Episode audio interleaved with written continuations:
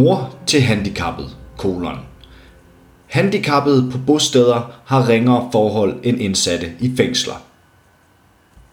Cirka 200 personer trodsede den silende regn og troppede i tirsdags op på Christiansborg Slotsplads med krav om bedre forhold for handicappede. Lignende demonstrationer fandt sted i syv andre byer. Demonstranterne benyttede Folketingets åbning som anledning til at råbe politikerne op og kræve, at den finanslov, som skal vedtages for 2022, sikrer bedre forhold for landets handicappede. Claus Højskov er spastisk lammet og kørestolsbruger. Han har sammen med Jan Hoby, som er næstformand i den københavnske fagforening LFS, startet Handicapinitiativet, som stod for tirsdagens demonstrationer. Mennesker, som har brug for hjælp fra deres kommune, behandles på 98 forskellige måder, afhængig af hvilken kommune de bor i. Det betyder, at man som handicappet er nødt til at undersøge nøje, hvilken hjælp man kan få i den kommune, som man har planer om at flytte til, inden man flytter, siger Claus Højsgaard til arbejderen og tilføjer. Astrid Krav har flere gange i år været ude med, at det ikke skal være en kamp for folk med handicap at få den hjælp, som de, som de har behov for, men det er en kamp. Claus Højsgaard mener, at kommunerne hele tiden prøver grænser af ved at spare penge på hjælp til handicapområdet.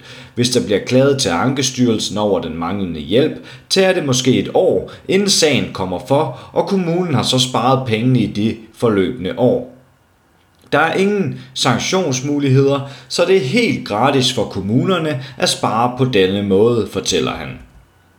Derfor skal bevillingskompetencen flyttes fra kommunerne, så det ikke er de samme, som beslutter, hvilke ydelser man er berettiget til, som også skal betale dem. Det vigtigste er retssikkerheden og indstillingen til mennesker med handicap, og her er der virkelig brug for forbedringer, siger han. Mitzi Pitsner er mor til en ung mand med handicap og med i forældreorganisationen Handicapaktivisterne – på tirsdagens demonstration i København fortalte hun om de mange forringelser, som gennem en længere årrække er sket på landets bosteder for handicappede. De forringede forhold betyder, at mennesker med handicap på bosteder skal ledsages af deres pårørende, hvis de eksempelvis skal til lægen. Det betyder også, at fælles udflugter for beboerne ofte er droppet, og at det også afhænger af pårørende, om beboerne kommer på tur, fortalte hun og tilføjede. Kriminelle, fængslede borgere har krav på at komme ud i den friske luft hver dag. Der er ikke det samme krav for dem, som bor på bosteder. Det er grotesk. Silke Svare er talsperson for Autisme Ungdom. Hun fortalte, at hun er virkelig bange og virkelig vred.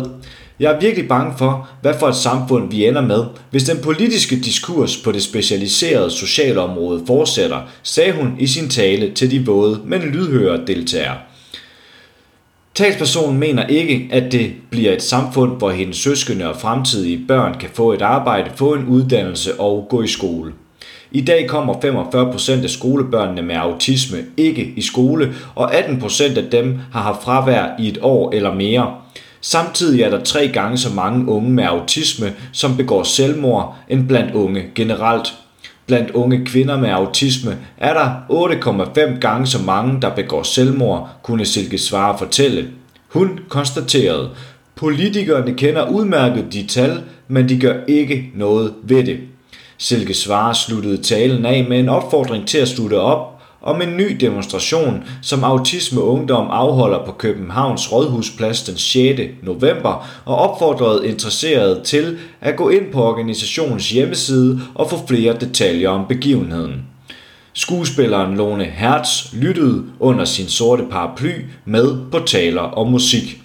Hun har en multihandicappet søn på 55 år, som bor på et bosted, og hun har fulgt udviklingen med alle besparelserne og også været med til at demonstrere gennem mange af årene. Om jeg kender til besparelser på handicapområdet? Udviklingen har kun gået den forkerte vej gennem de seneste mange år, sagde Lone Hertz. Handicapinitiativet, som stod for demonstrationerne fordelt over hele landet, er blevet skabt i frustrationen over regeringens tomme løfter på handicapområdet. Initiativet var også arrangør af en demonstration den 24. juni. De demonstrerede ved den lejlighed mod, at der i økonomiaftalen for 2022 indgået mellem staten og kommunernes landsforening slet ikke er afsat penge til handicapområdet. Det på trods af, at regeringen havde lovet et løft af området.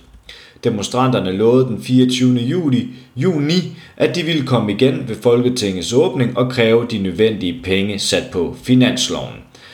Demonstrationerne i tirsdags foregik under parolen Giv os nu det løft, få os op af den grøft. Måske vil der ske noget på området, for Jakob Sølhøj, som blandt andet er ordfører på handicapområdet for enhedslisten, fortæller til arbejderen, at det er planen, at regeringen og Folketingets partier i efteråret vil forhandle om nye initiativer på handicapområdet. Forhandlingerne afventer færdiggørelsen af en stor evaluering af handicapområdet, der har været i gang siden sommeren 2020, fortæller Jakob Sølhøj og tilføjer. Forhandlingerne vil komme til at handle om handicapområdets fremtidige organisering og finansiering. Du har lyttet til en artikel fra Arbejderen. Abonner på vores podcast på iTunes, eller hvor du ellers hører din podcast. Du kan også klikke ind på arbejderen.dk for meget mere journalistisk indhold.